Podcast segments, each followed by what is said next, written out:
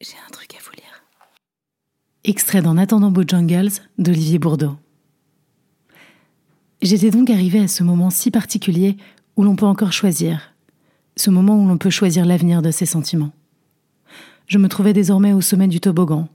Je pouvais toujours décider de redescendre l'échelle, de m'en aller, de fuir loin d'elle, prétextant un impératif aussi fallacieux qu'important.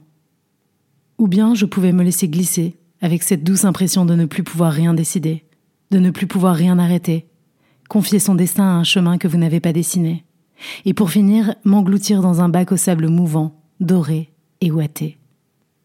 Je voyais bien qu'elle n'avait pas toute sa tête, que ses yeux verts délirants cachaient des failles secrètes, que ses joues enfantines légèrement rebondies dissimulaient un passé d'adolescente meurtrie, que cette belle jeune femme, apparemment drôle et épanouie, avait dû voir sa vie passer bousculée et tabassée.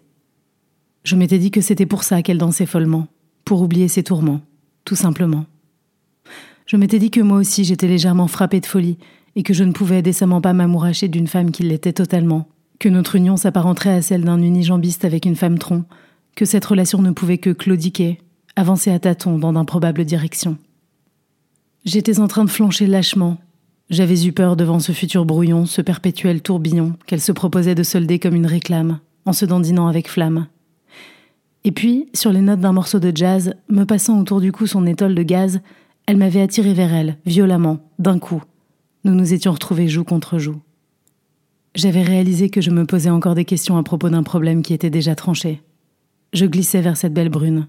J'étais déjà sur la rampe. Je m'étais lancé dans la brume, sans même m'en rendre compte, sans avertissement, ni trompe.